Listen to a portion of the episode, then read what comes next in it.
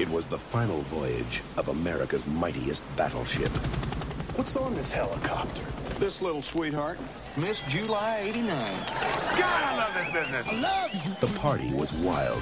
Love you to death. They really knocked them dead. Imagine this arsenal of tactical nuclear weapons falling into the wrong hands. The Pentagon never did. Four minutes ahead of schedule. Damn, I'm good. Now, a team of terrorists have taken over. Wake up the president. But there's just one thing they didn't count on the cook.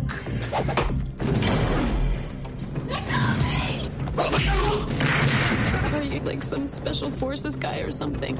No, I'm just a cook. Oh my god, we're gonna die. Ah! This is not the work of a cook. I want you to coordinate your efforts with us. Yes, sir. I see that you completely disobeyed my orders. Roger that. Ryback is an ex-SEAL. Expert in martial arts. Explosives. Stand back. Weapons and tactics. I also cook. The Nimitz is tracking two Tomahawks just launched from the Missouri. Where are they headed? Honolulu. Happy trails. Steven Seagal, I know you, don't I? Tommy Lee Jones, Been a long time. I'll see you in hell, sailor boy. Under Siege. What are you talking about? No, it just it just says recording on here. Welcome to Movie the Podcast. That's right, Movie the Podcast. We're back again. Second launch of the evening. Shout out Elon Musk. We are here to in Tommy Lee July. What does Elon Musk have to do with anything? He launched rockets into space. Oh, oh, I see, I see. Well, I think Trump did, but Elon Musk took credit for it. It's that or the other way around. Right, And- one or the other. Uh, yeah, we're back. Let's quick recap. What'd you miss? Uh, Steven Seagal's a terrible actor. Yeah, That's about um, it. But, but but who are we focusing on primarily this month? Thomas Lee Jones. This Yeah. week, month, month and Yeah, week. I w- this was my pick. I wanted to watch uh, Rolling Thunder, but that's not available like anywhere. It's one of those lost movies, like White Man's Burden. We come up with so many of those on this show. Yeah. there I was still something think- else. The strangest one is fucking uh the Lost in Space movie, the like the '90s version. Like Oh, we could, yeah. that that is just gone. Like Do you think? Do you think Netflix owns the rights to that title now and just decided to shit can it? That I mean, possibly, but you'd think they just want to just if they owned it, just throw it on Netflix. Like why not? right. Like, Get to see don't know. Matt Yeah, I know. LeBlanc doing his thing, isn't and Gary Oldman's in that movie. and uh, yeah, he's the he's the He's creepy the doctor, professor.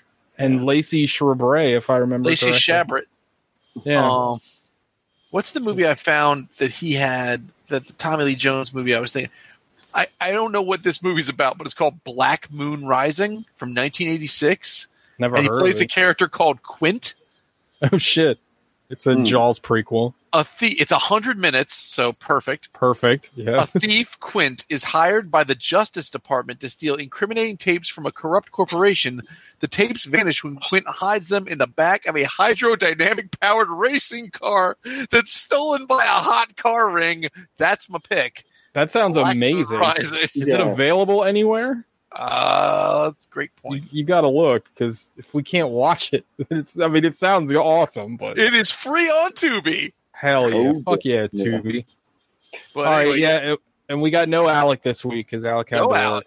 but we got Sean. Now- so we, yeah. we tr- we traded it a Sean for an Alec. Sean, did you get to listen to last week's show at all? No, I had I haven't. But uh, what did Alec? No, no. What did Alec think? I don't want to throw off the algorithms. What did uh, Alec think of Westworld? What was his He- score? I'm curious.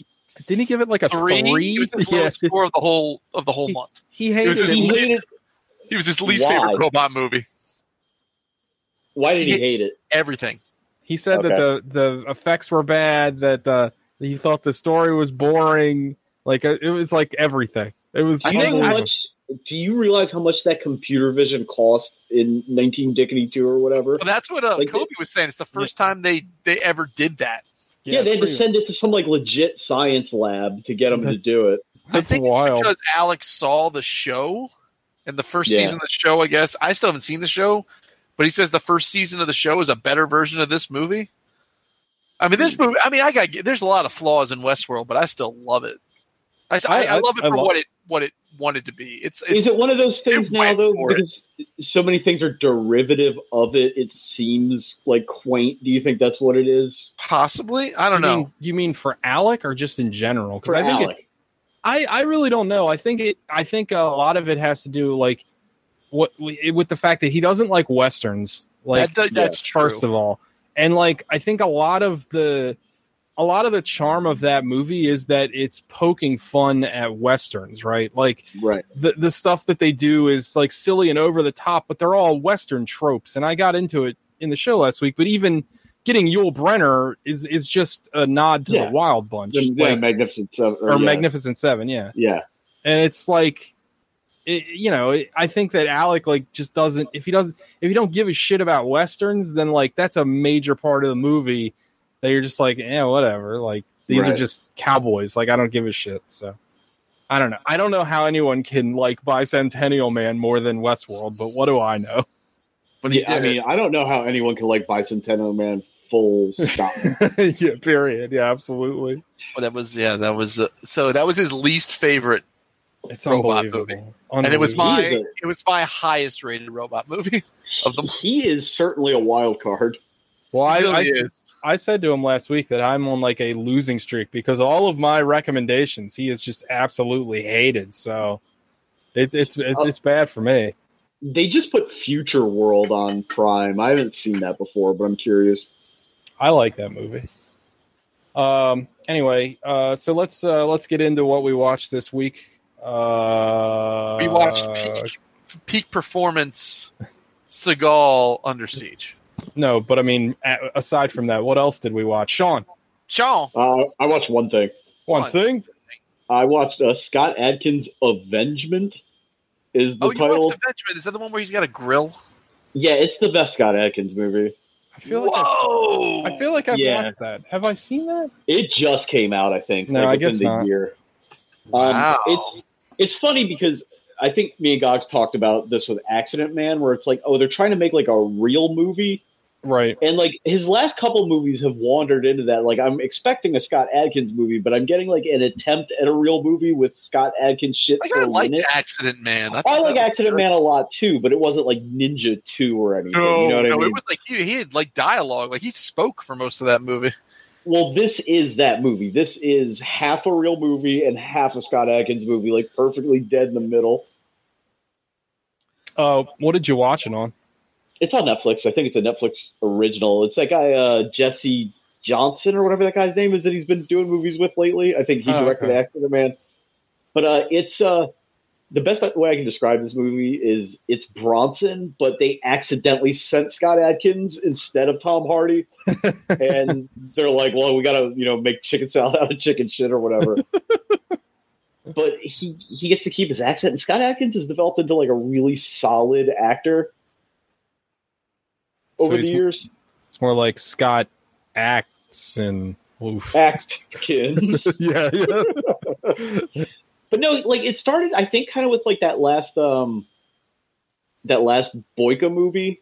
Me and Gogs Yeah. Mm-hmm. watched that. I don't know if he did. If you watched it, I've seen it. Um, yeah, I I really liked it. but he's been re- getting really good. And these direct to video movies, man.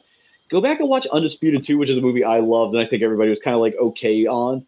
But it looks like dog shit. It looks like you expect a mid two thousands DTV movie to look. Yeah, and this looks like a real movie. So Yeah. like the the mid to low budget DTV films, I guess that would include the Indonesian movies too. The cinematography and direction has gone way up. I'll have Like, check it and, yeah, and the karate's so- good, I assume. uh, it's fantastic. I mean, he is Scotty Karate. He is, but it's like a British gang prison movie. British Kinda. gangster movies are typically fun if done well. Yeah. Uh, I, just, he- I like the fact that he gets to keep his accent. We always Yeah, complain he's- about that. Like, just let Yeah. them keep their accents. Yeah, he has an accident, man, but in this, it's it's a much like bigger part to chew on. Right. and it's really good. So, but yeah. Besides that, I've just been like huffing spray paint the last two days. Nice. What was the other thing he Yeah. did that I liked that was kind of uh Was it the Debt Collector? The that Debt just came out pretty that's- recently too. well they just no, they just had a sequel come out. The Debt Oh, Collector okay. was years ago, like two years back.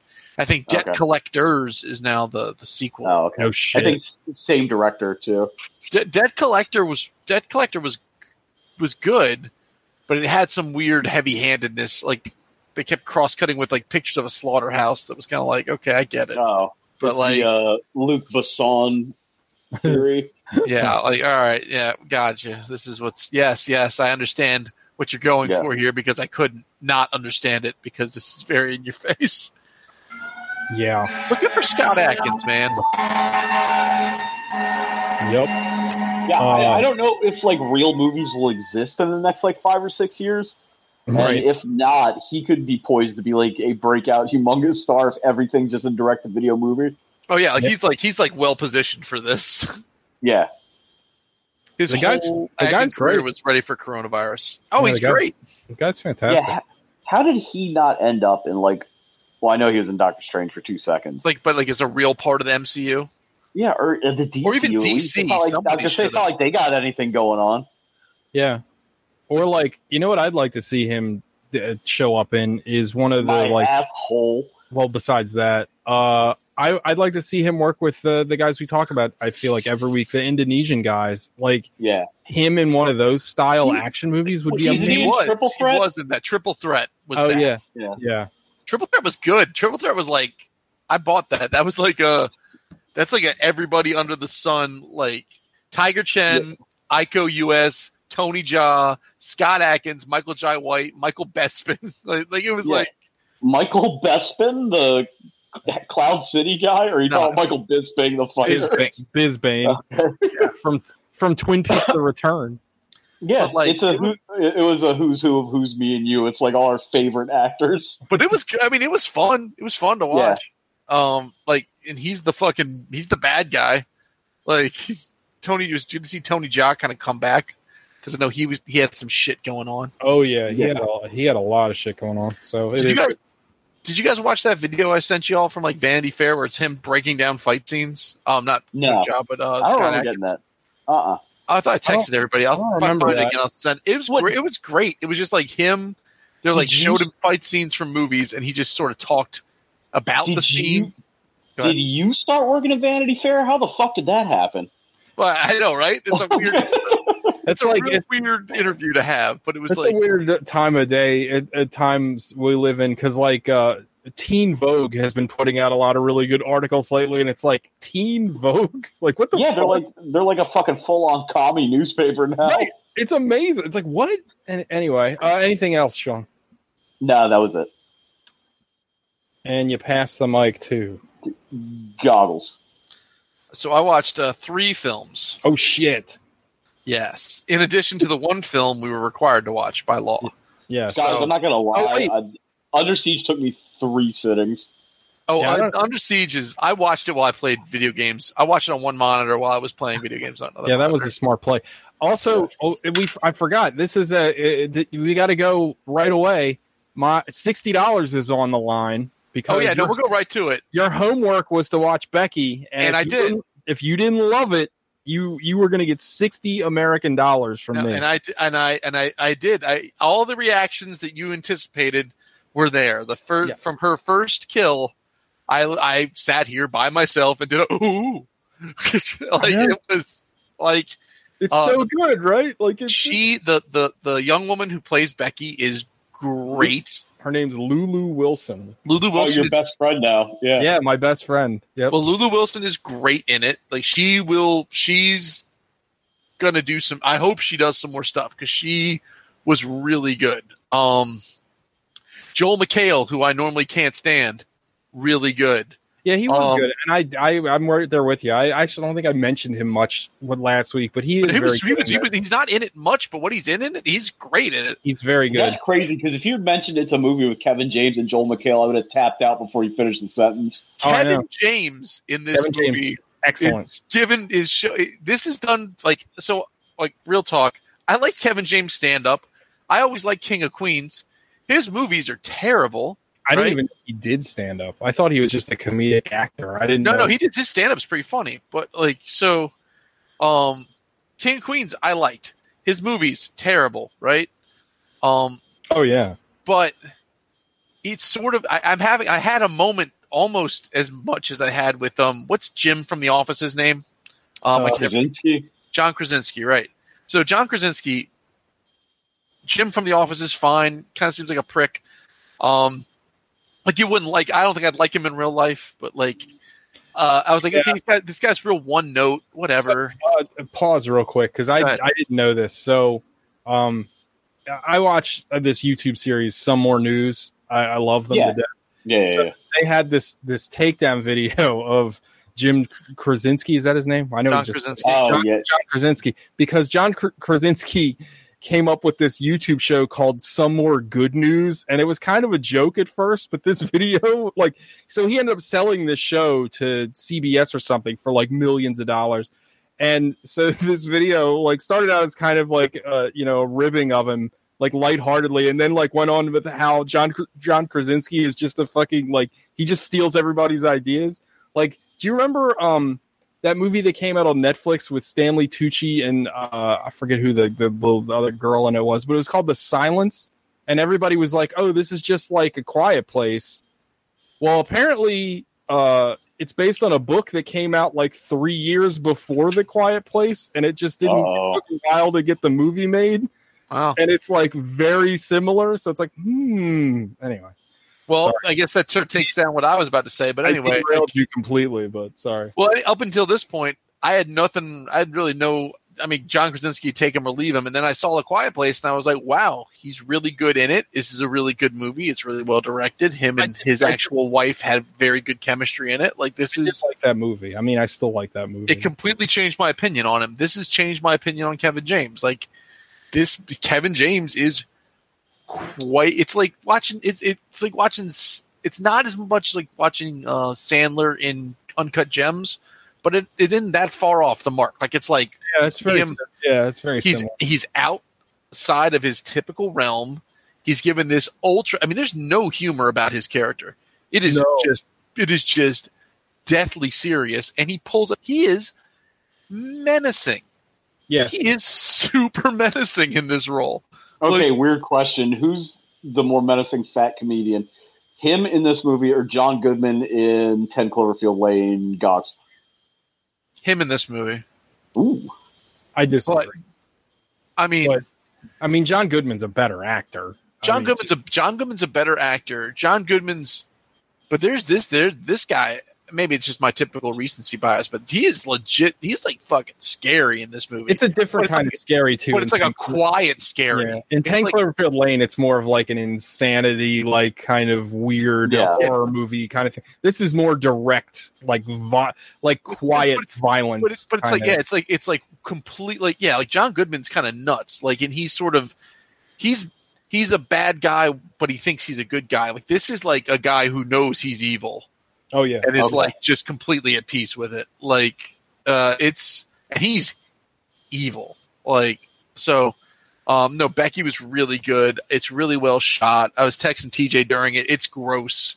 There's like it's super throwbacky to like um I spit on your grave and last house on the left. It's Oh. like yeah. It's it- nice too that it's a revenge movie, a female revenge movie without any rape. No rape in this movie. not even which, even not even close, not even yeah, implied. which Like, is not like even so like, not refreshing. even a threat of it. Yeah. like and it's like it- uh, if i have one complaint i wish there was more henchmen she could have gone through that'd be yeah, it I had the same. I had the same. uh but if you take a if you take a step back there's just enough henchmen that it seems plausible like it seems like okay she could have worked her way through three guys Yeah, if she'd have yeah. worked her way through seven that would have been you know probably a It's a little little- over the top. a little much. Yeah. but uh no it's really it's really good i don't know i don't i'm not familiar with the actress who was going to play her to be stepmother um Yeah, but she know. was everyone was good in it there's no there's not a there's it's a small cast but there's not a weak performance in the whole thing um Did anybody direct it?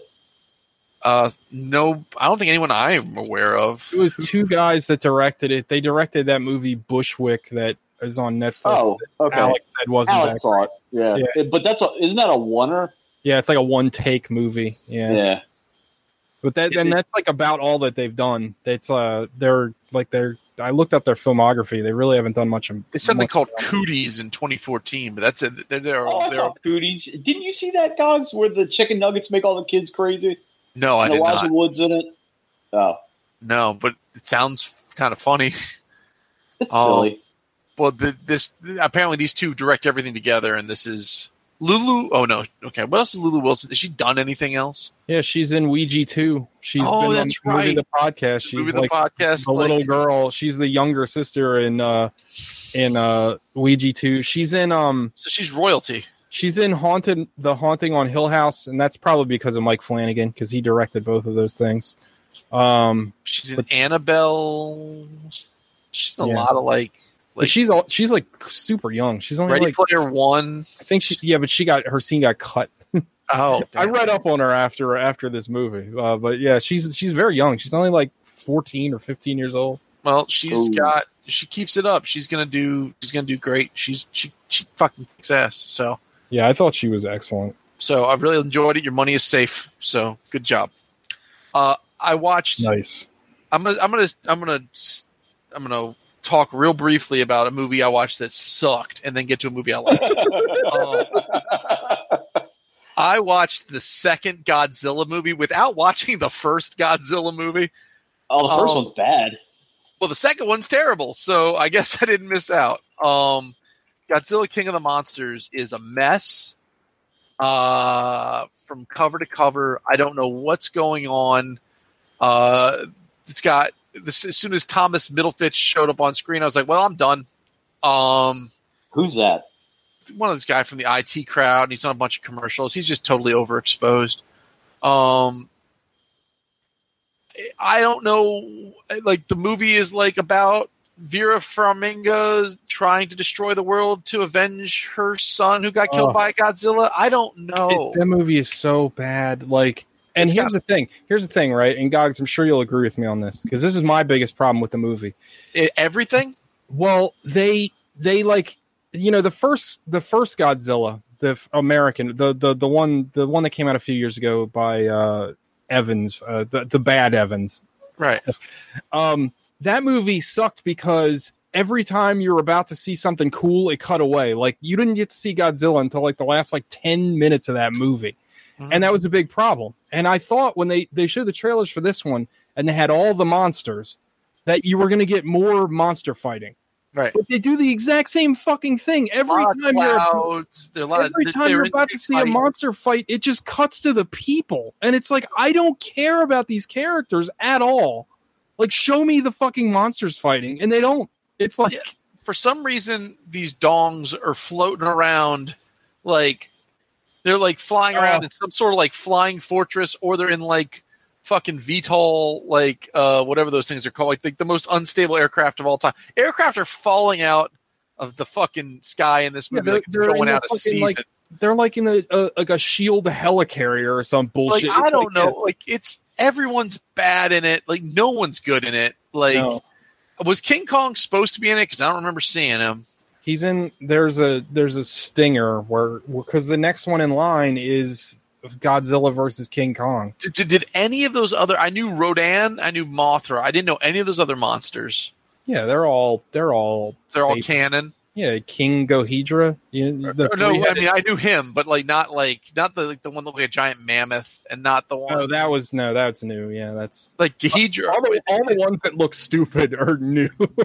like, like, like- if they look fucking retarded, then uh, it's it's new. I didn't. I didn't.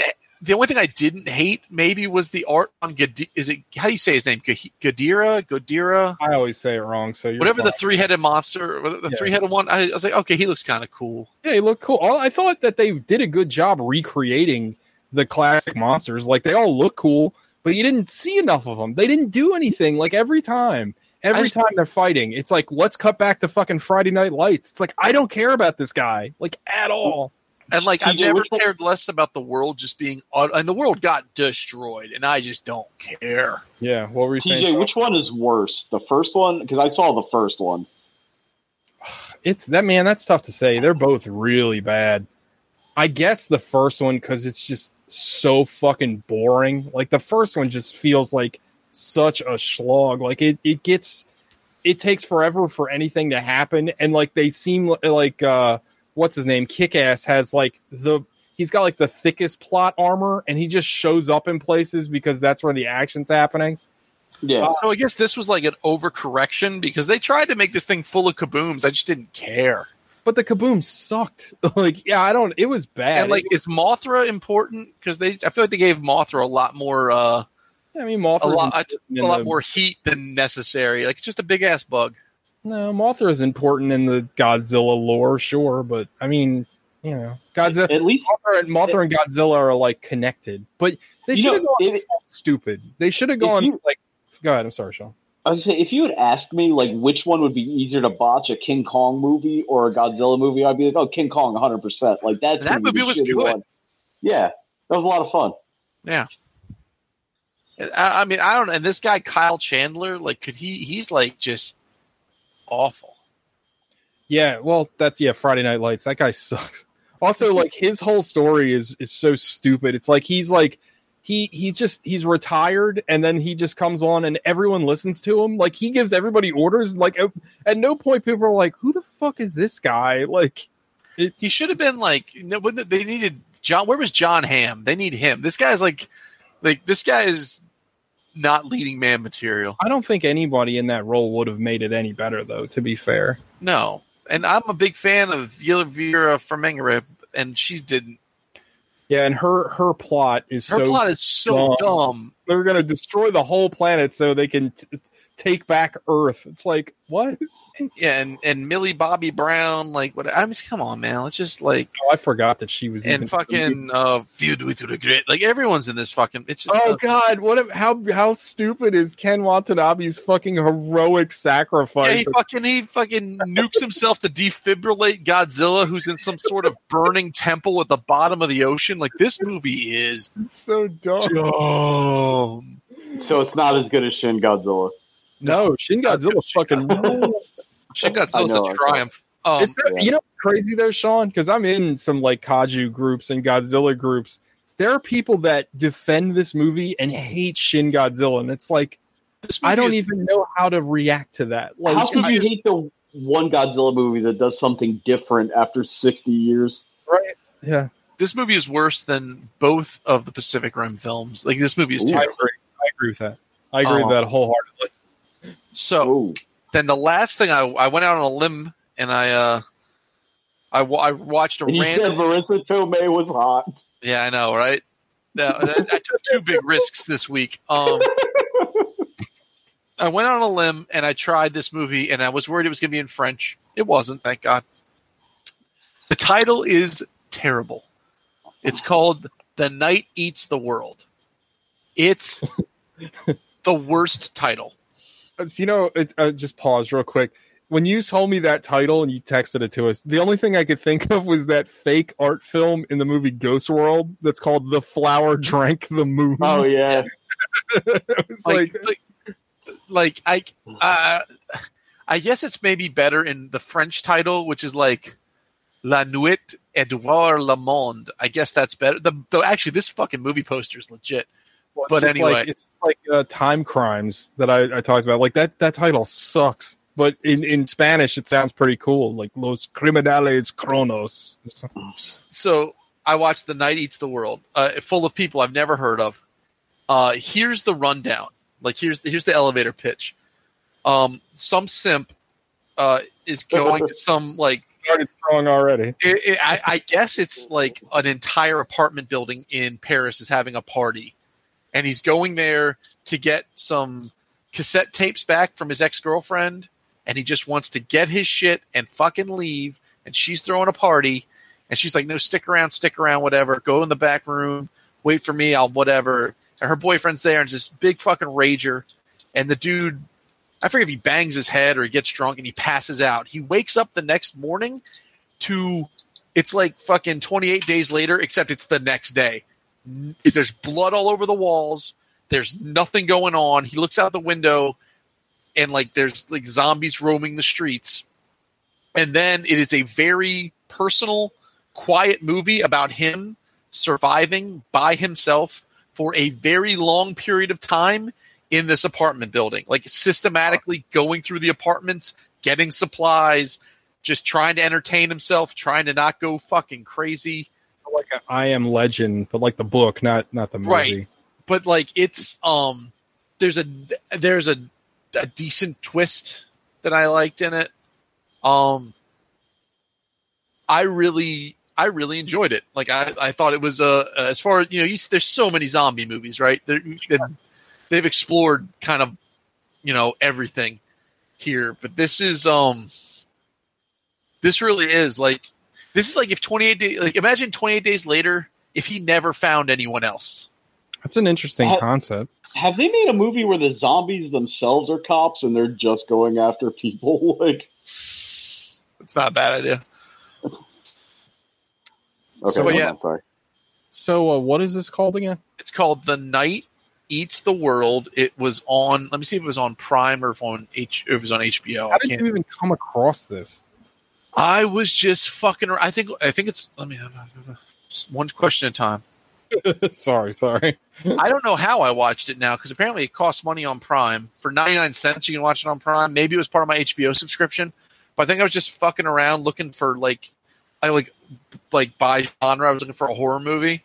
And I was like, okay, let's see this. I was like, well, that name sounds stupid. And I clicked it, and it was like, I got hit with a lot of "Jute to the bouge and da, da, da." I was like, if I was like, listen, if this thing, I have to read this thing. I'm not. I'm fucking out. I'm not reading a movie. I'm not into it right now. And the, from Jump Street, the dude's speaking English. I'm like, all right, cool. Let's stick with it. Like, God Feel like if this is a movie, I am the fuck out of here. And it, I mean, I think, it's, I think it's a bunch of French actors and everything too. So they're trying their best. They're doing it in English. They're in Paris. There's every reason they should be speaking French, but they're not. why it's not in French then. But- It's- but hey, it's not movie, miss me with that book shit. Yeah, but they don't. They don't. Um, they don't really go over it, and it just. It, and the acting. At first, I was kind of like, all right, well, just, I gave it through the party scene. I was like, well, let's see what happens once it gets rolling. Once it gets rolling, I was like, okay, all right, I fuck with this, and I, like I'm saying, I really, really enjoyed it. I'd like to know what everyone else's opinion is on it, but I really did enjoy it. I'll check It it, out. It was a, it was a, it was a nice surprise. Surprise. Surprise! So yeah, the night eats the world. Ignore the title. Title sucks. Um, but like, there's a. Hold on, let me show. I think I can. Sh- this is this is gonna make great radio, but I can um show the one cover. Um, because the the one cover looks or the one movie poster looks pretty fucking cool. All right. So anything else, guys, while you're That's it. looking up the poster? That So- is Stands alone. It's just me now. it is Uh, I watched. I'm just gonna say I watched two things. One is technically a show, but it's not a show. Like, so I'll start with that. I watched. uh Oh my god, what's going Oh, on? you're presenting. yeah presenting Oh, that is a rad poster. right. I like Yeah. that. Anyway, Um. Anyway, I watched this thing. Uh, it, it's funny because it's been advertised to me on Facebook a lot. It's a, it's called Blood Machine. Oh, Sean's gone now. Great. got Radon Shond. Well, he probably clicked that X on your stupid fucking poster thing. Well, See he'll ya. come back. yeah, hopefully he can You join talk. You vamp. in. So anyway, I uh I watched this thing that's been advertised to me a bunch on Facebook uh called Blood Machines. And the reason I was and it it was a Shudder original and everywhere in the advertisements they acted like it was a film. And so I went to watch it because the trailers looked really interesting. It looked like this weird sort of like sci-fi horror thing, but like all CGI, kind of a CGI backlot kind of thing where it's you know it's live action actors. We lost you there, Sean. You back? Yeah, you started talking. The phone was like, mm Hmm. Uh, anyway, um, anyway, uh, so this thing, Blood Machines, is directed by a guy named Seth Ickerman, who I came, I became familiar with because I'm a big fan of this uh, synthwave artist named Carpenter Brut, and he made a video for Carpenter Brut uh, for his song Turbo Killer, which if you haven't seen, uh, I highly recommend. Um, and it's funny after watching this movie, like there's a lot of stuff in that Turbo Killer video that's like I don't know if it's like a shared universe, but it seems very like there's a lot of uh, continuing themes and characters that that are uh, crossed between the two of them. But this thing, Blood Machines, is a Shudder original. Um, for some reason, instead of just showing it as an hour long movie, they split it up into three 20 minute episodes. Oh, I've But- seen this thumbnail a million times. I know what Yeah. you're talking about. It's, yeah, but like I don't know why they chose to break it up because you can tell by watching it that it was meant to be watched all together. Like there's no there's no real purpose in splitting it up. So I want I don't know why they would do it this way. Um, You but think I it was really like pilot. I don't know. I really don't know. It feels like it was made all at once, and then they just after the fact decided to cut it into three parts. Because it's also weird to have like t- three 20 minute three. Like why? You know what I mean? Like three Yeah. episodes of a series. Like I don't know. Either way, um, the the whole thing doesn't make a whole lot of sense. It's all visual. Um, Carpenter Brut uh, does the score, uh, which is great. Like the music is fantastic. If you're into like the synthwave stuff, like he's got to be one of the best guys out there. The heavy, like '80s analog synth sound, like I, I love it. Um, the visuals are amazing. This guy Seth Ickerman, I guess, is an artist on top of being a director. So he's come up with a lot of these concepts and the the general idea is that like ship AIs get corrupted and and then like there's actual people that that that are manifested outside of the AIs. It's fucking wild. Hmm. Like it, again, the whole thing doesn't make a lick of sense. Like it's very like the story is very like surface level. Felt a lot like a video game, but like the visuals are so interesting. And again, it's so short. It's like barely an hour long. Like it's such a compelling watch, and it was so much fun like he the, like at points in this movie like it looks like kind of like thor ragnarok like it's that colorful and weird um It looks like, like- Far Cry Blood Dragon.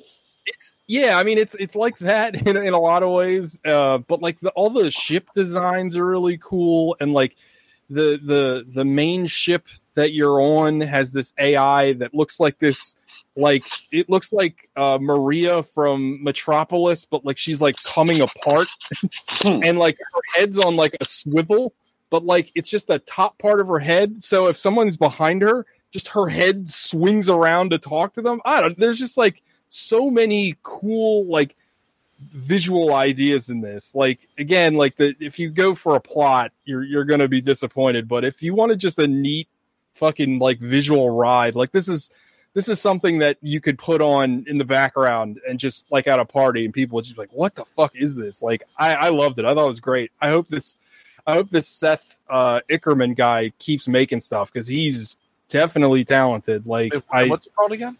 It's called blood machines. It's a good name.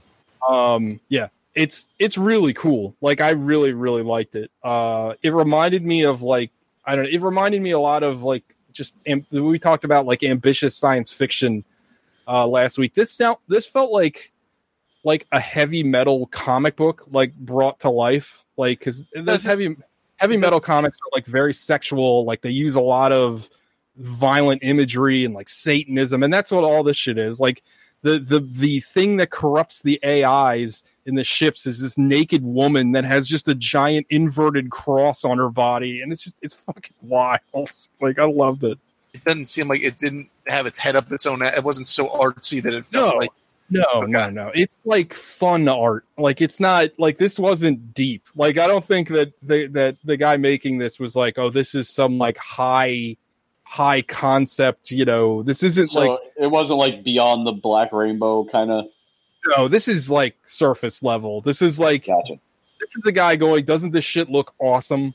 Like this looks cool, right? Like it's it's like what I wish how I wish Zack Snyder thought the way this guy does because Zack Snyder's able to pull a cool image, but he wants to make it serious all the time. He- how did how, how did you witness this?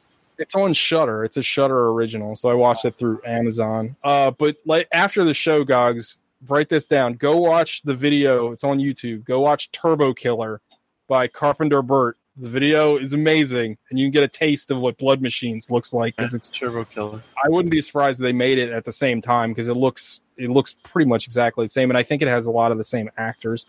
Um, anyway, I loved Blood Machines. I thought it was great. Again, it, it's only an hour long, so you know, uh, check it out. Uh, I watched um, a movie that legitimately like blew my mind. I think it's amazing. It's called Possum.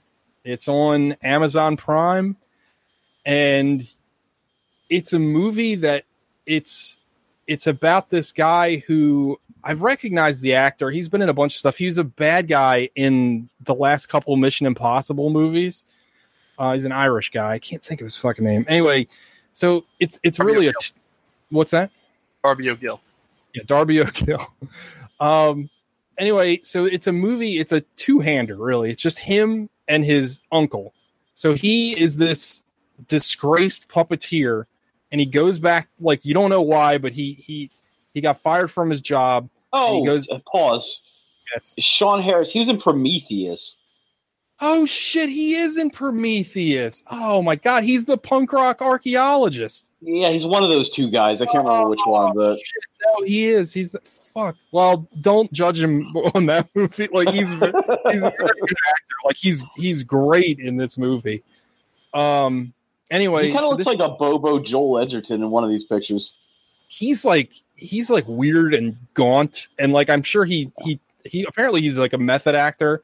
So like he he looks fucking weird in this movie, and it fits the character because the movie's fucking weird and his character's fucking uh weird is not the word I would use. The, his character is disturbed and disturbing. Um so anyway, he plays this disgraced puppeteer that has to go back home to his his old house that he grew up and it's it's just like I don't want to give too much away, but like he has the the the, the reason the movie's called Possum is he has this horrific puppet in the in his bag that it looks like his face grafted onto like these spider legs Ugh.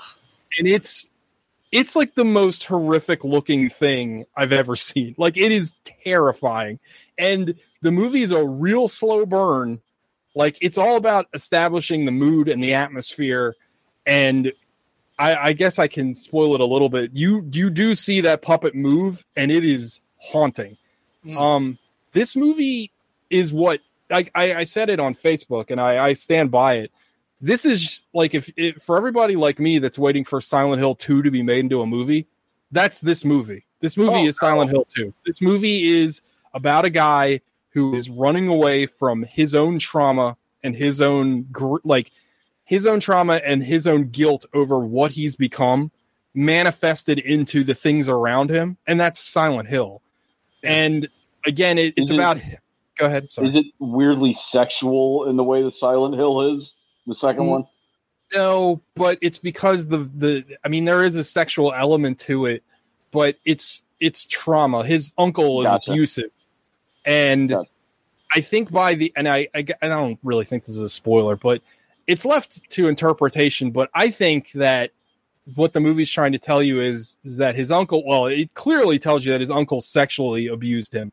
But I think that the movie is trying to tell you is that he is continuing that abuse, and he's actually a child murderer throughout the whole movie. But they don't explicitly show, it, and it is dark. But I I was blown away by this movie. It's shot amazingly well.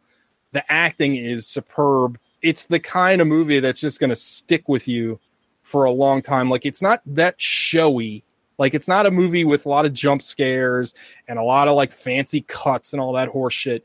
But it's a movie where when it decides to make it fucking creepy, it, it there it's it's uh, unbelievable. Like it, it's it's great. And like there's there's this constant narration from him about the, the with these uh, rhymes that he came up with about possum when he was a kid, and that's then you see these drawings that he did as a child, and the drawings are amazing. Like I love this movie, and apparently the guy that made it is the only movie he's ever made. This is based off a short story that he wrote, and it it's really fucking good. Uh, again, it's on Amazon. It's been out for a few years. It got recommended to me uh, through a Facebook group, and I'm really glad that I saw it because I I loved it. This is my kind of bread and butter. It is a disturbing, horrific movie, and it really lets you like once that movie's over, it leaves you with a lot to think about, and like contextually, you're just like I don't know, you you're thinking about what because a lot of the a lot of the scenes in the movie are kind of repeated, right? It's the the puppeteer guy and he leaves his house and he goes to these different places to destroy the puppet. But he either doesn't destroy the puppet or he tries to destroy the puppet, but either way the puppet always comes back.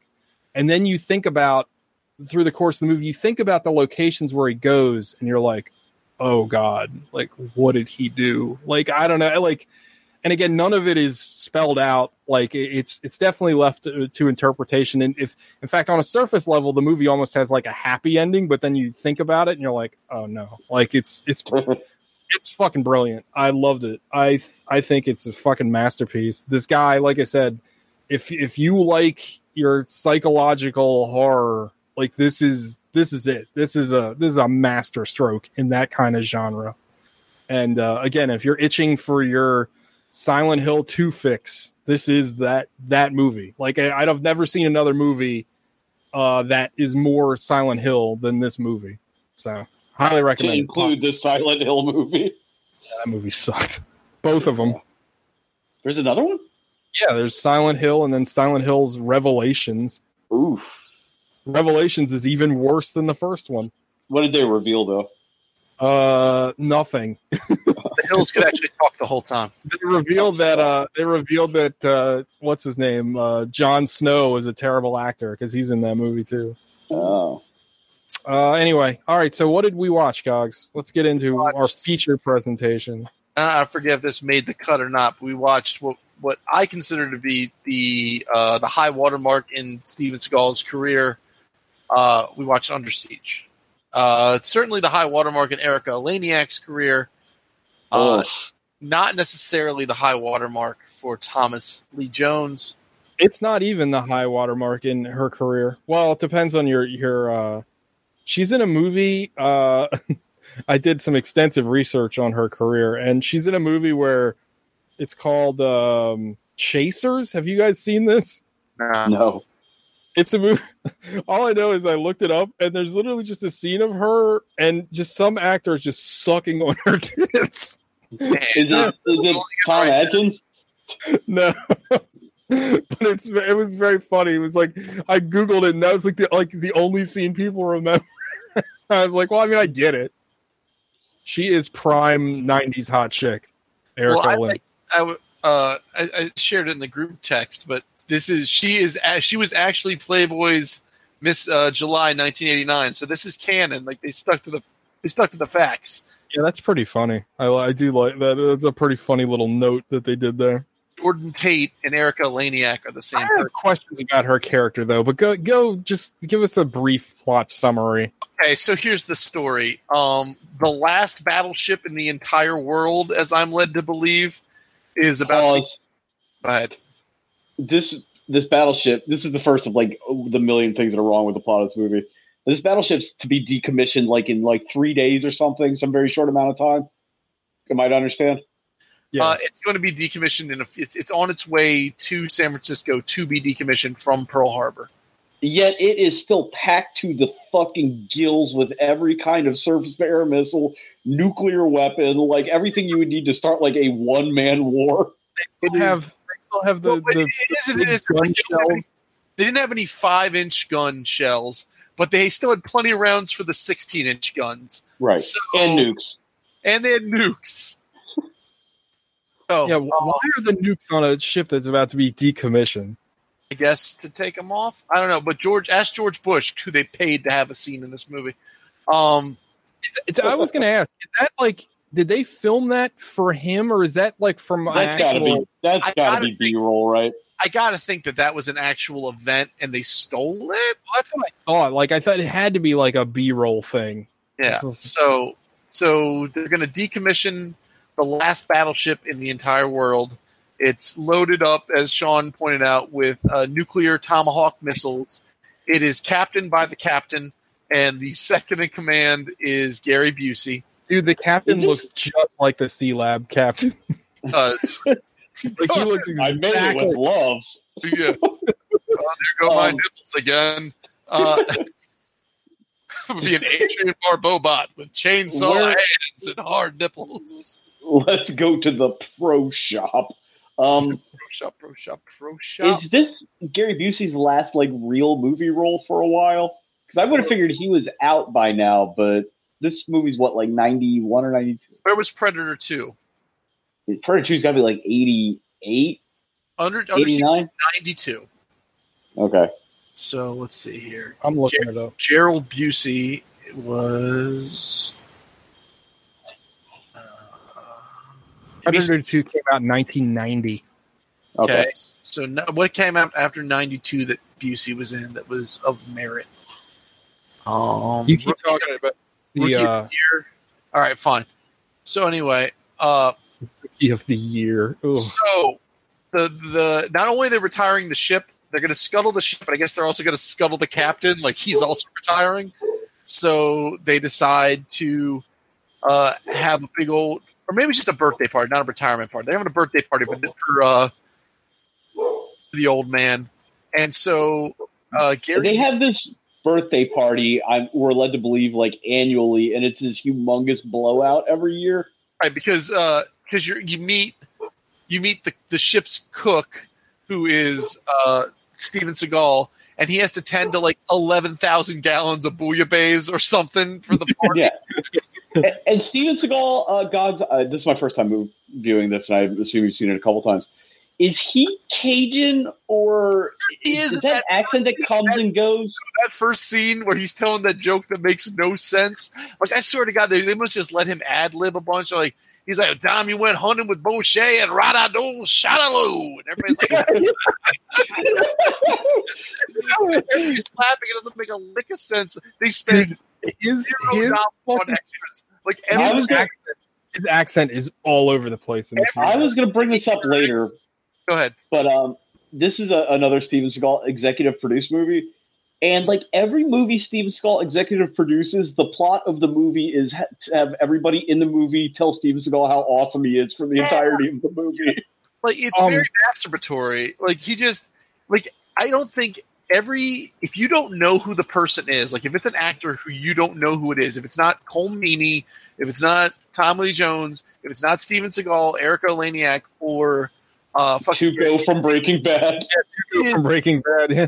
yeah, it is. Uh, oh yeah, if Ding, if it's not Ding Chavez, everyone else in this movie was not a fucking actor. They just got people to hang around and laugh at Steven Seagal's. There jokes. was the so extras in this movie are horrible.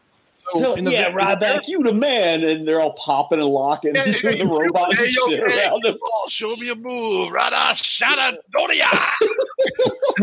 so there's a scene right at the beginning of this movie where Steven Seagal talks to the captain and Gary Busey, but I don't think any of them are in the same room because, like, the way it's cut, like Steven Seagal is like talking off to the wrong direction, and it's like, did they just like, did he just fuck that scene up with the other two actors so bad they had to like reshoot it because it seemed really off. Well, is Steven Seagal's character is so impossibly insubordinate. Like it doesn't like it doesn't make No. any sense.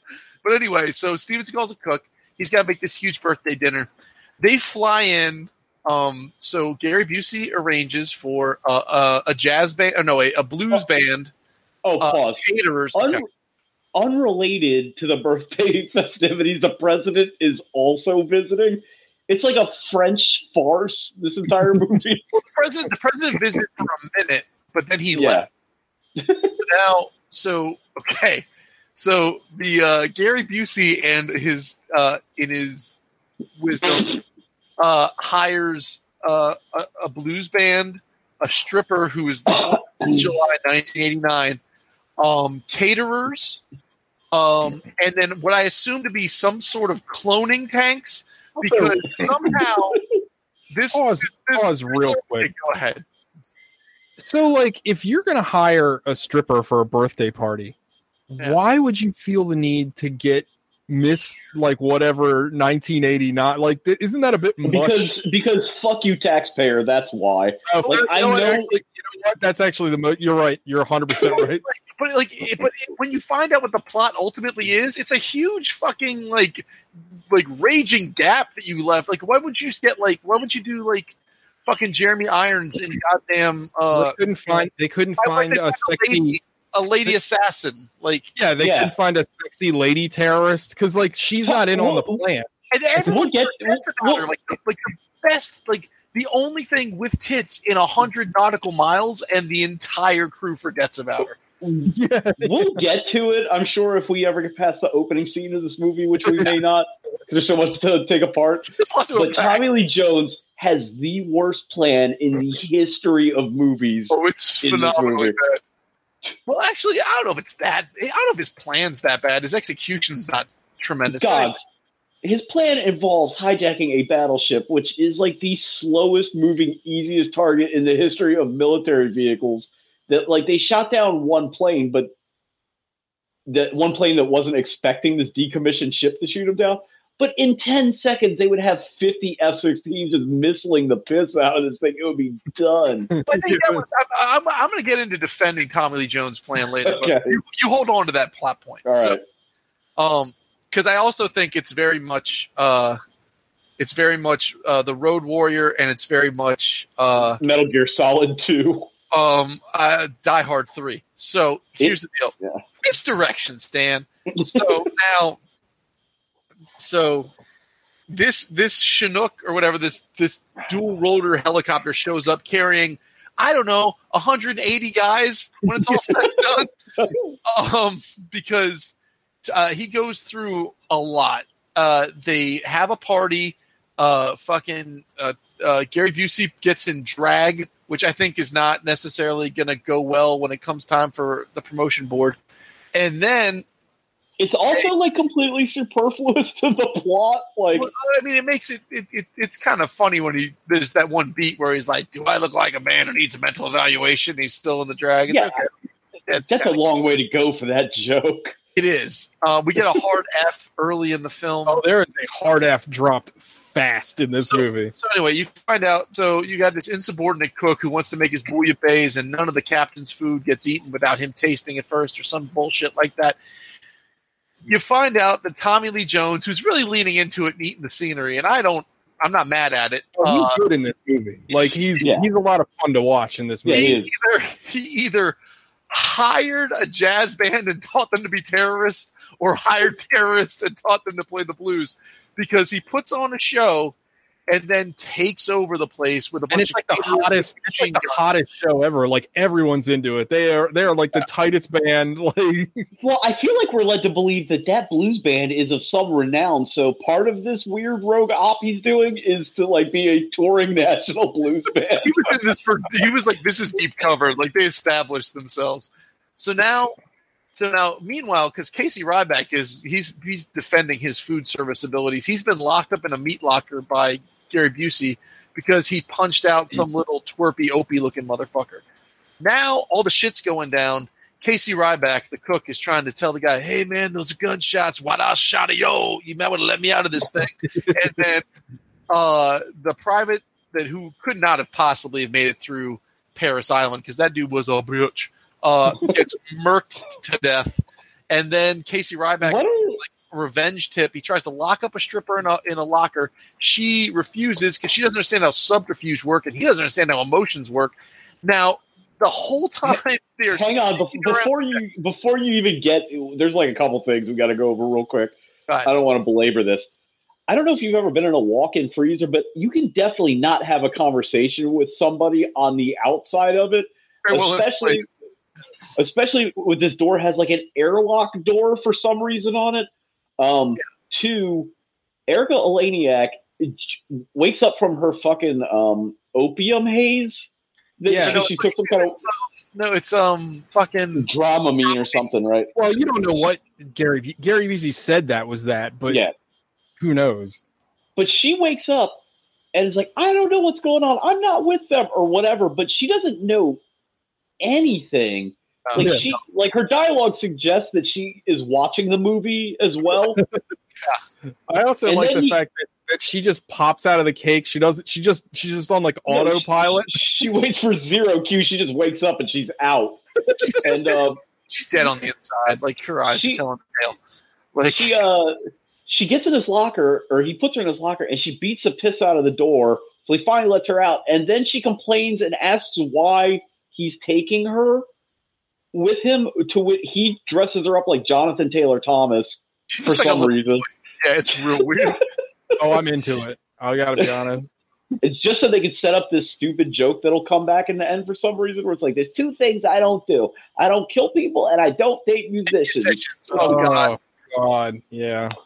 she is she's not great in this movie but for some reason she becomes like some sort of tactical commando like over the course of the film because the guy who does the laundry knows less about the guy who is in the navy and does the laundry knows less about guns than she does by the end There So- are an impossible amount of Lucy guns on this nearly decommissioned Navy ship. so now Like, you I mean, I, I've never been in the Navy, but I don't know if it's like SOP for every single person stationed on this battleship to have a submachine gun.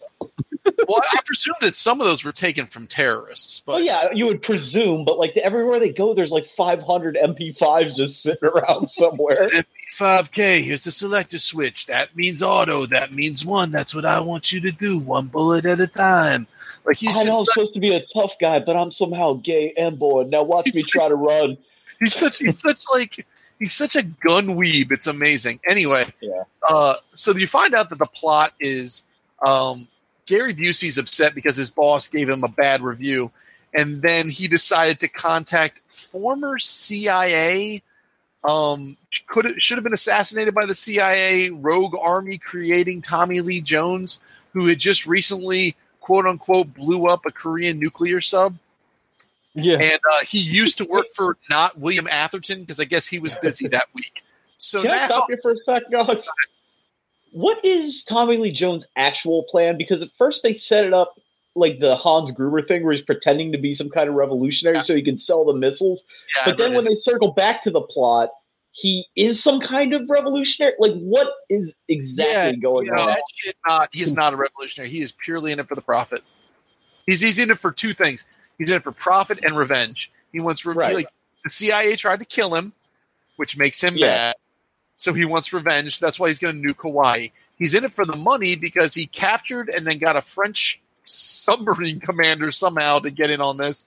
He captured that uh, that nuclear sub, and then he's just trying to offload those tomahawks and go make money. Like it's it's really it is Hans Gruber. Like it's Yeah. it's and it's under the veil of you know the ice caps are But- melting. but- yeah, yeah, yeah. But then when he, uh, when Steven Seagal, when they have their denouement after the most horrible knife fight in that movie history, um, there's no mention at all of the selling the missiles plot anymore. It's all just like, yeah, they made us, and we're our uncle's a psychopath. There's nothing you can do about, you know, that kind of shit. It's, I don't know. It's Yeah, like he's trying. What they're trying to do is try, they're trying to have that um, Michael Biehn moment in The Rock, where like we've died the same, we bled the same blood and the Yeah. same. Blood. Trying to have that moment like pre knife fight does not work. does not work. So now, Also, Okay. making making uh, Steven Seagal and Tommy Lee Jones have a history is like completely pointless. it's such a What? weird like. th- Was their his their history was that he botched the operation that got his SEAL team killed? Is that is that what is that correct? I didn't I even. don't know. I didn't but pick up on that. Because remember they said that like he got he lost his whatever after Panama Yeah. because there was bad intel and it got his whole SEAL group killed. Right. Um, But Ca- Casey Ryback is like Poochie. Like Right. everybody in the military knows who he is. It's like, oh, that Ryback, you a crazy I- I- asshole. I- I- like, he's a he's a real spitfire. So you got uh and also they're just dropping SEAL teams left and right. Like one of them gets like just lawed out of the sky. Um yeah, so you've got Tommy Lee Jones trying to sell these missiles. He's hijacked this boat. Everyone's losing their mind. No one wants to get nuked. They're going to send in. Uh, they're going to send in the SEALs. Yada yada yada. Case they Casey Ryback calls them from a lifeboat. They're like, well, maybe we should use Ryback. And then uh, everything just like every. So I wrote down some notes. Where's this one? Um, okay, did they fly in the cloning vat? Yes. All of the heavies in this movie just get murked. Like there is no like like the big the big black dude who's like like seems like he's like the third in command. Who seems like okay, this guy's gonna fucking bring Oh, it. the the Michelle, yeah. Yeah, he just gets shot. He just gets shot in the back. Colm Meaney just gets shot in the back. Like nobody, there's no like. Well, I'm glad you brought this up, and you know we talked about Die Hard for a minute because this really is Die Hard on a boat. But the reason like Die Hard works, and I think I was mentioning this to TJ yesterday, is because like you feel at least the first time you see it, like you feel like oh John McClane is in danger, Yeah. like he could be killed. I, I mean, Hey, guess what? Bruce Willis conveys that the entire time. 'Cause He's like, Casey look, Ryback is in zero danger. He's just walking through, just murking everybody. literally ever take else any kind of annoying. injury? It's just annoyances to him. It's just like, oh, Yeah. Yeah, I mean the only people in danger in the whole movie is when Gary Busey decides to flood the whole crew. So even that that's not Steven Seagal being in any danger. That's the crew. And then when they decide to like when they decide to try and release the crew, they do it in like instead of using that hatch with the ladder, they decide to cut the doors open so all the water floods out. Like I don't know why they did that. Um anywho. So then eventually the sub shows up. Casey Ryback manages to blow it up with uh, a bomb he MacGyvered out of a condom and like a shell. And Yeah. like, a, like a backpack and like a serving tray, like I, don't- he made it so the dive planes could go down. And then Uh, he's making all kinds of like fucking uh like bootleg bombs throughout this movie. Right, and then like he uh Casey Ryback assembles like what what amounts to I guess the bad news bears of this fucking boat, like like the fucking electrician, like one of the other cooks, a guy from the laundry, some dude who's been here since World War II, and I guess just lives below decks. Like, like the part where he's talking to that old man, he's like, "Hey, you gunners mate, do you know how to use the guns?" Like it's like so terrible. And then they blow up a sub, and then and this is the like the like God bless him. Tommy Lee Jones is like slowly losing his mind over the course of the movie, which is great.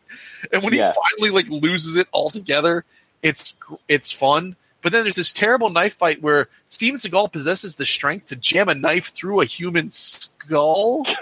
and Oh, you gotta give that. That's the best part of the movie. The like It is the, the best part of the movie. Head, prop head that he stabs into like the the oh knife my into is amazing. However, the the 18 frames before it, where Tommy Lee Jones's double, who apparently was Joe Latrulio, is very visible in this like slow motion, weird like stop cuts, and like the the choreography in these fight scenes is horrific.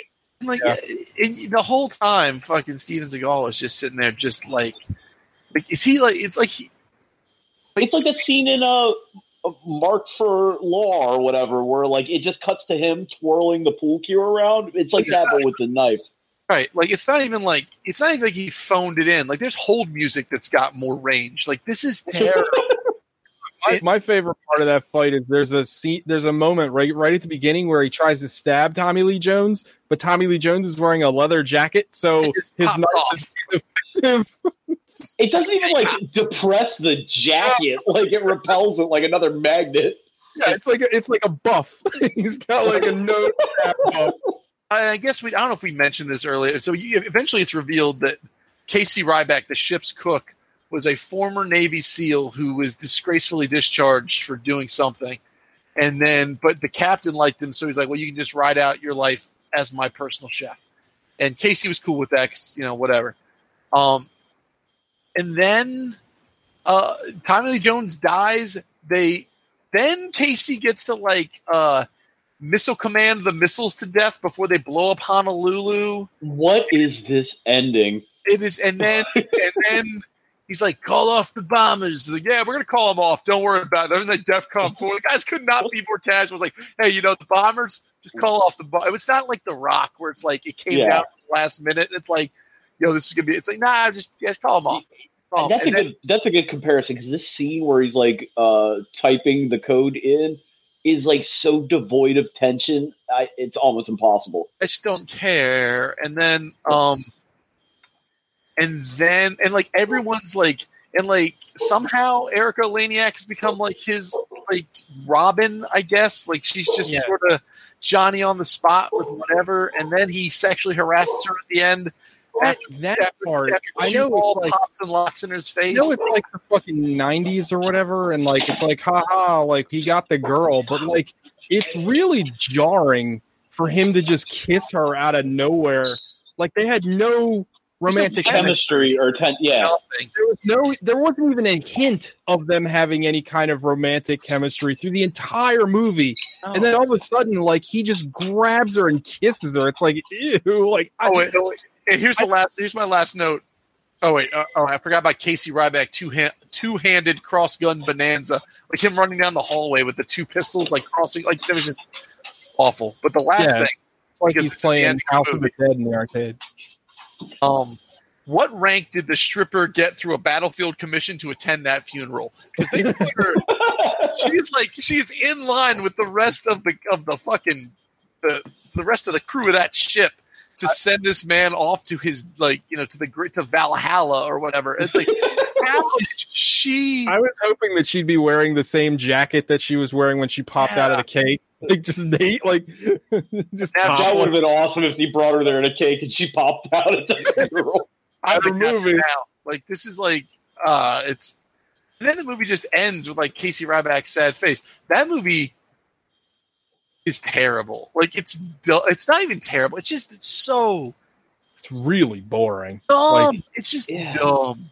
Which is weird that it's boring because it's not paced badly.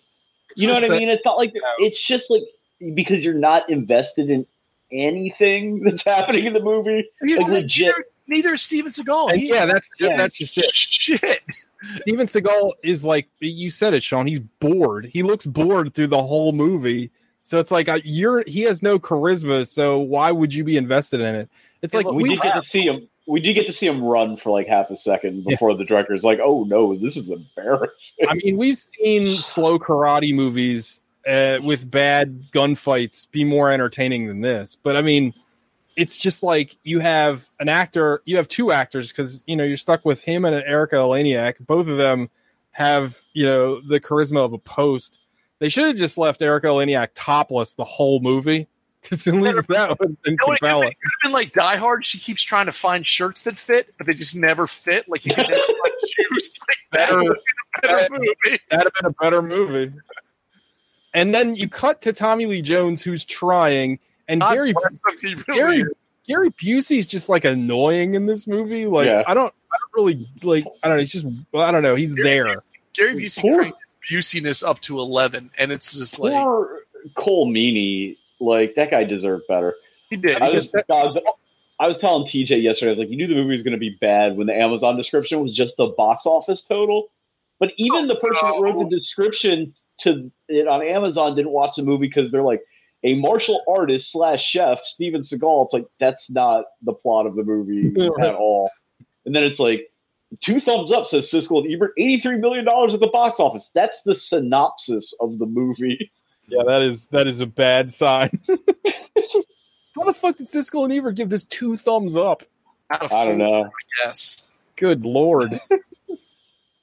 Uh, I remember as a, this is a young man's movie though. This is like me and me and like me in middle school or whatever. Me in '94 when this came out on the home video.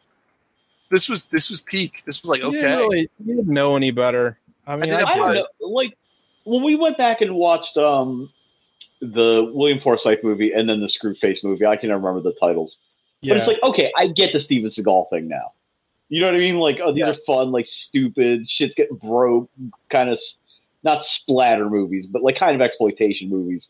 Yeah. This is just like it's like an adult. Th- this is a movie that like Harrison Ford would star in, Right, this was like but Steven Seagal's not Harrison Ford. yeah, this is the hunt for the Red October with karate and idiots. Like that's what Right. this is. Like this and is Steven Seagal's like his martial arts aren't compelling enough to carry the movie, and the movie's not really a hand to hand combat movie. So what is he there for? Yeah, it's weird. Oh, well, he does rip out a guy's throat at one point, yeah. Yeah, which which admittedly is pretty great. Because it comes out of nowhere and it's just like, what? He just ripped out that guy's throat. like legit. I don't know if this came because we recorded part of this earlier and botched it. It took me three sittings to watch this movie. Like I don't blame you. Like if I wasn't playing a video game, it would have taken me a while. I mean, I, I watched it one, but I was on my phone the whole time. I was, you know, I was. I know, not- I know. I've, talk, I've mentioned it before, but it is like impossible to watch some of these movies by yourself. Yeah, that is definitely a big problem with This would the way been, we have to. Rec- this would have been good just to Joan on it with you guys with because this thing is like this movie is eminently fucking mockable. Like it is. It, it's it's like one of those uh, those I fed eight thousand action movies into a fucking bot, and this is what it made kind of Yeah. movies. Oh, yeah, Oh, the president's coming, but it's your birthday, and I got to sell the nuclear weapons for the revolution. No, I don't. Wait a minute. Let's build these rails for three hours. yeah, like there's a crane building plot. Like how do they normally get these things off the boat? Like Bro, like how many people are in on Tommy Lee Jones's plan? It's ridiculous. Yeah. The operational security on this has to be nothing. and like they're got like two they're all hundred people working for him. they're all getting like two or ten million a piece. The only like there is one scene where he goes through like I guess the boat's metal shop, which I guess the boat must have that for reply like uh, repairs. I would imagine I'm sure that's something. Yeah. So, and at first I was like, well, these guys, they probably operationally, one, don't know a lot about, like, they're like, what's the joke from fucking Clerks? Like, these are the guys that are just here to do the siding on the Death Star. Like, Yeah. they're not like, they're just Right. But you gotta like it's like, hey, wait, okay, so here's what we're gonna do. I'm gonna hire your contractors to fly with my blues band on a military copter with some like passed out hooker so we can land on this battleship. Don't worry about anything that happens for the first three hours you're on this boat, and then we're gonna build this system. The Yeah, only way this plot makes makes any sense is that Tommy Lee Jones somehow like sees the entirety of the CIA. Yeah. Like, Oh, also one one last thing about uh, Erika Eleniak's character that I forgot about. So she when she gets uh, woken up and she pops out of the cake and she she said she's like she tells Steven Seagal she's an actress. Yeah, she why didn't have to why would she take this job? Because she's not Well, a then- good actress. She said she Right. did an episode of Hunter. Like, she's trying to justify. Dee Dee McCall. like, she is ashamed. Like, give me every, give me every device that plays video ever, and give me all the Hunter. Then and format. the it. format won't matter. I don't know. I just like her character. Like again, I know we said it before, but her character is like glaring to me because it's like. her like character is like like her character is riddled with shame the entire time. Like it's They like- could have legitimately had a set of disembodied tits, and that would be like the same move. That would be her whole role. yeah. so like oh but but anyway Oh, back- oh no! Oh, I guarantee you, some ghost tits. What, like, what is that accent? Cue ball, do the thing. cue ball, this movie sucks. hey, cue ball, profit luck, shadow, what else? Crawfish at Oh, Robert! Oh man, you the greatest. This whole movie is is like that meme, like where the kid is with the hoodie says like some kind of snap to somebody. Everybody in the background is just screaming, "Oh!" Yeah, that's, that's this movie. Yeah, it is just everyone telling Steven Seagal he's great. Robert, you're gonna need a couple of stitches. Well, then you know, so does everyone I murdered or some shit. Like it's just awful. Next thing you know, you'll be dating a musician. I Oh. also cook. Nice. Oh God. Now, oh, but uh, so like the metal fabrication scene was the only part of the movie that I legitimately was like, okay, like that had the most hand to hand combat. Apparently, all these metal fabricators are also trained in Hapkido, and then uh, have Hapkido training. that's why the Taliban's so effective. So because of Steven Seagal's fat ass. So, um, the one dude gets his shoulder bandsawed, and I was like, okay, that was fun. Like Yeah, that, it, it, it has like it has flashes of good Seagal movies in it. yeah, but it was just blech. It needed God, like Forsythe. seriously, are all these people on the crew? Are they all CIA operatives that are also have like secondary specialties, or are they contractors who they taught to fight? I don't know. I, the answer. I don't know how many people. Here's the thing. I don't know how many people. I still don't know how many people that many, unless the sub reinforced them with more people. I don't understand how that many people are on that fucking helicopter. Like I and and how is that not a security risk? Like if you're if you're in charge of this boat, even if, like, even the guy who was doing it under protest, like if you're the guy, if if you're doing this, like you would go, you know what?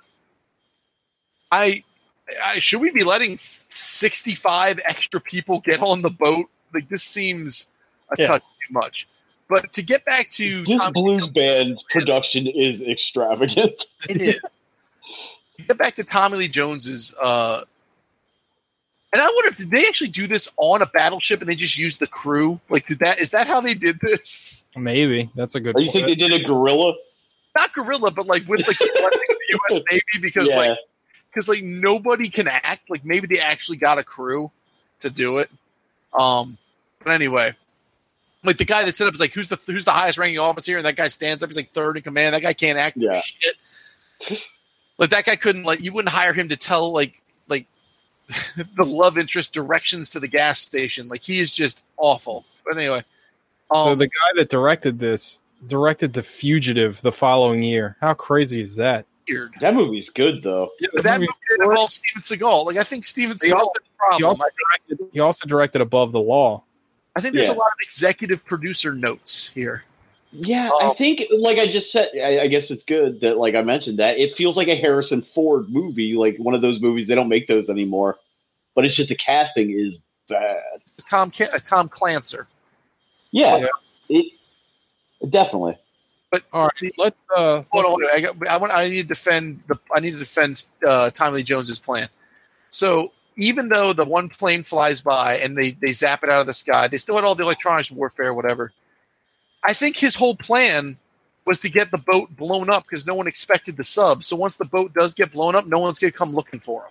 Yeah, but he's on the boat. No, Yeah. no, no, no, no. He plans to be off of the boat. No, but I mean, it, at any point, wherever they are, if they scramble a wing of jets, he's donezo. I- like, I guess You know what I mean? They did scramble a wing of jets, and it was like I'm not trying to defend it, but I think that was ultimately what they were going for. Like, yeah, I, ju- I just don't think they're going to get held hostage by one battleship, no matter how many Tomahawk missiles are on it. They're going to sink it. Yeah, I mean the movie's bad. We can all- Yeah. Yeah. Um. yes. So, anywho, um, yeah, I guess TJ. Moving on, do you want to? Should we just Yeah. get it? Let's just get into five knuckle shuffles. We've gone on very long. Uh, Gogs. Four. Four. Yeah, four. It's four. It's a four. It's um. Ah. hmm. So it's another one. It's another one that's like between a four and a six. It's not a five. Uh, it's a four or six. I think it's a four. I'm surprised it's not in five territory because I mean, It's you know, you, you said you were you were playing it while you were like uh, I mean, I uh, watched enough. of watching it while you're playing video games. I mean, I watched enough of it, Raves Gods. I watched enough of it, but like, there's enough to like joan on and like like fuck with. Like, it's just no one like Tommy Lee Jones. Here's the the things that are getting it fours are Erika Eleniak's chest and the fact Tommy Lee Jones is trying. Like, Steven Seagal is just like he could not be less than he's he's so not present. Like, and what he's bringing to the table is terrible, and it's he's just boring, and like his karate's boring. Everything about it's boring, and, and Gary Busey is just a mess, and like the rest of the cast is terrible. Like Tommy Lee Jones, God bless him, is trying. Like this is like the seeds of him playing Two Face, where he took it a little I- too far. Yeah, exactly. Like he is wandering into Harvey Dent territory. But like, yeah, yeah. Actually, that's funny you say that, Sean, because he did remind me a lot of his Two Face uh, portrayal. yeah, yeah, a, Go- yeah, God said it, but I think we're all thinking it. it's it's. I mean, it's a four. It's just like, but this is this is. I would argue this is is this Steven Seagal's biggest movie from a from a financial standpoint. It probably is. How much did Air Force One make? Or are you talking about like Steven Seagal vehicles? I mean, I'm talking about Steven Seagal vehicles. Um, I I would assume it's this. it's like I don't think the Glimmer Man outdid this one. Um, No, probably not. So here we go. Steven Seagal box office numbers. This is fun. Okay. Oh, here we go. He's had 22 leading roles. What do you think his worldwide box office total is for those 22 roles? Uh, five hundred and twenty million dollars. TJ? God, I, I'll go six hundred mil. Three quarters of a billion dollars. Jesus Christ! Like, well, damn near $722 million. That's what his 22 leading roles have got him. His biggest, which let's see, as an actor, his biggest worldwide box office is Under Siege, 156 million dollars. Then Executive Decision, 122. Then Under Siege 2, Dark Territory at 104. That- Oh, really? That's- Executive Decision was the one I was thinking of. Yeah, He's barely in that, Yeah. right? He, yeah he, gets blow, he gets blown out of the airlock. It's that's a Michael Douglas movie, I think. oh Harrison Ford, isn't it?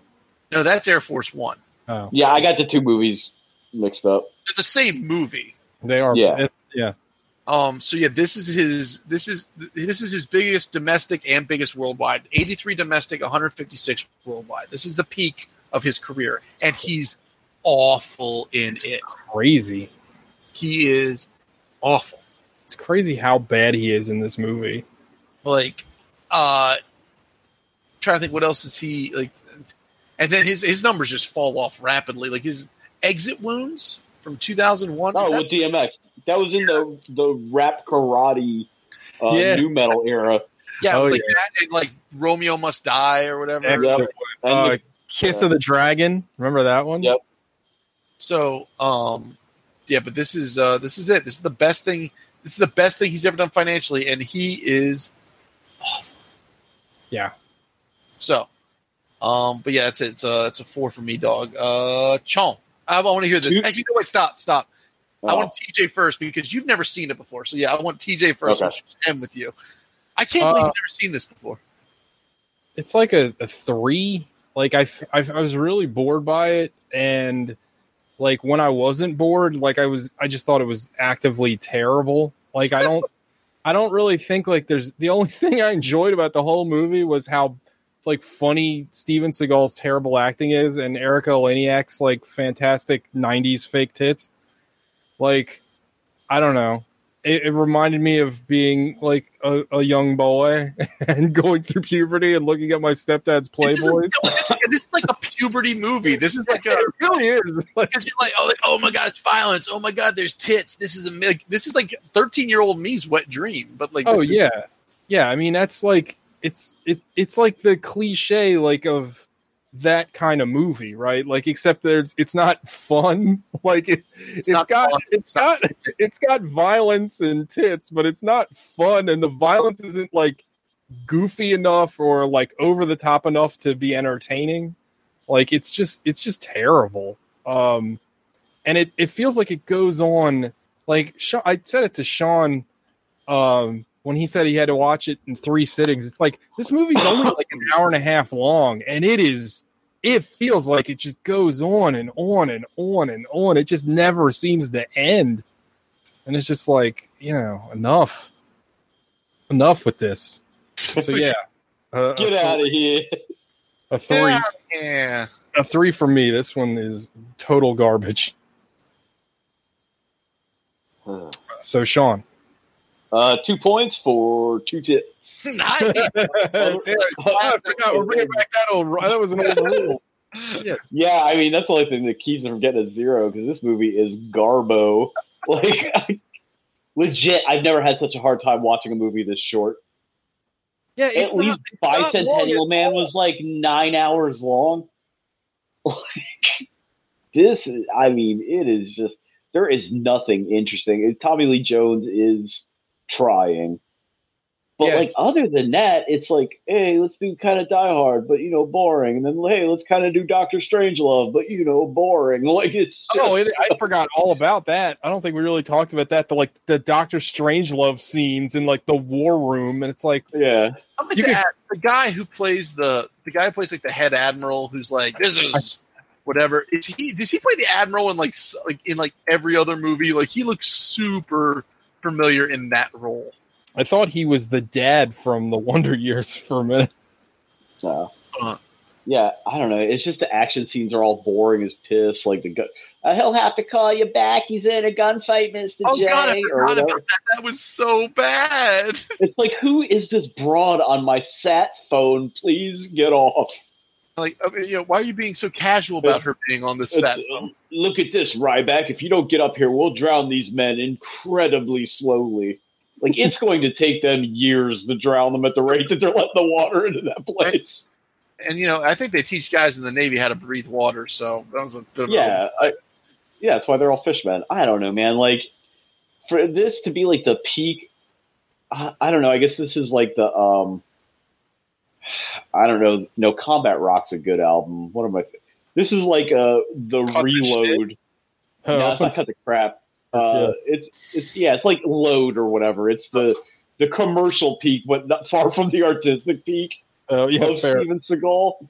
Like it's just bland. It's fucking it's cold oatmeal and cucumber and cottage cheese. Like it's there's nothing to it. And like I could not be less interested. Yeah, Yeah. I think we all can agree with that. Yeah. So my bad. I Uh, was gonna pick what? No Country for Old Men, but I didn't think we'd have anything to talk about. Yeah, I'm I'm still sho- I'm shocked you hadn't seen this movie up until now. It's fascinating. I feel like I've seen the one where he's on the Indian reservation. Is that the second one? With the oil and on a shit? train. Oh, okay. Which one's the the Indian reservation oil one? That's um the one where On he's Deadly on Ground? On deadly Yeah. ground, where he's like Right. He he uses his Eskimo fires to ex- Eskimo powers to explode fires. Oh, Oh, no! Under Siege Two is the one where he like fingered Katherine Heigl when she was eleven, right? Is that the Oh, movie? is that it? Yeah. He'll Yeah. Me-too'd. he already got me too. He fucking he got me too so hard he fucking moved to Russia.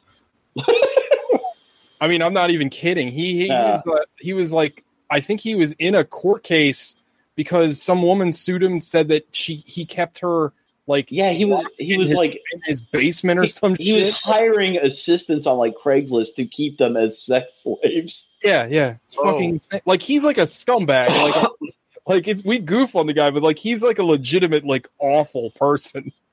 Although he did record that Punani song, which may be my favorite song. I know you love that song. Isn't he like James Woods now too? Isn't he like a right wing nut job? Oh yeah. Well, That- he's like yeah, yeah. yeah. He's a super Putin guy. and He lives in fucking Russia. I mean, if I'm Steven Seagal and I can like get Vladimir Putin to like, Like- be all about me, I, I'm not faulting him for that. Like, he's probably living like, Like no joke, Steven Seagal is better in um what's the movie with the exit sign and Ving Rhames that we Oh, watched? yeah, um, Slappies. What's it called? Um, it's called Slappies. Force, Force of Execution. He's Yeah. better in that, and he's just sitting there talking about all the guns he brought from home with him. yeah, this is my favorite M9. You know, it's it's a good Yeah, one. like So- he's better in that movie than he is in this movie. Agreed. Uh, all right. So whose pick is it next week? Is it mine? it can be All right, it's mine. We're watching The Hunted, 2003's The Hunted, maybe another slow knife fight. directed by William Friedkin. Oh shit! Now I'm in. I didn't realize he directed it. It's him and it's Tommy Lee Jones and Benicio del Toro, and Tommy Lee Jones is the same character as he was in The Fugitive. Oh it? yeah. Yeah, Oh shit! shared universe fugitive movie. I had no idea. I'm in big time in. It's available and it's available on Prime. I Apparently, thought that, I thought the hunted. I remember watching the hunted. I thought it was like basically it was just first. it's like blood. another Rambo. It was first blood, but yeah, but this was told from Trautman's perspective. Like it's I think it might be it might be another story written by the guy that wrote Rambo, if I'm not mistaken. I About could be. David Morrell. Yeah. Yeah. yeah, this is uh okay. Let's do this Okay. now. So yeah, that's what we're watching next week. Uh, the Hunted, 2003's The Hunted. So uh, that's the show. So All right. don't don't go watch Under Siege. Uh, and eat your own ass. If you want to hear me ramble about The Last of Us 2, you can go listen to that. I, I posted a little podcast about that. Uh, and uh, I just got an email from Elliot, so there'll be a new Inept Super Villains probably when this show gets uploaded. So, anyway, listen to all that stuff. You guys have a good night and suck my dick. A lot of bitch. Oh, Loud, I'll bet. Where's the button? Guys, just send me that. Send me that.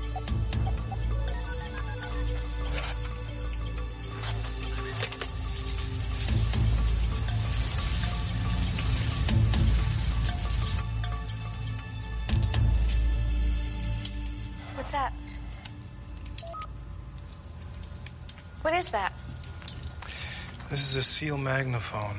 It's uh, an MX 2020. It's a secure satellite uplink.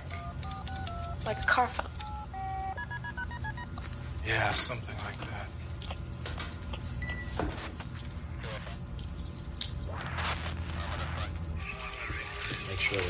Excuse me, Admiral. This is hot.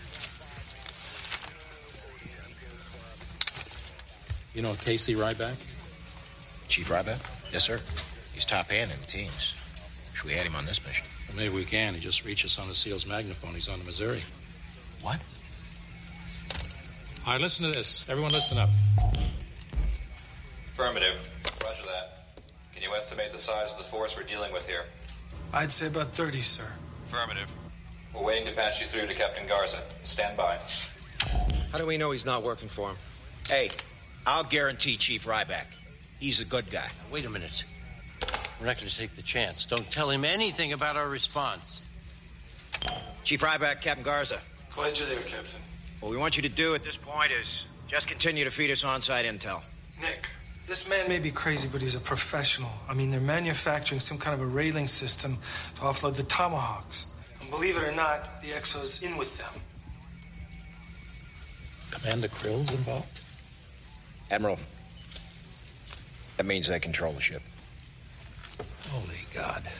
Uh, Chief Ryback, this is uh, Admiral Bates speaking. Sir.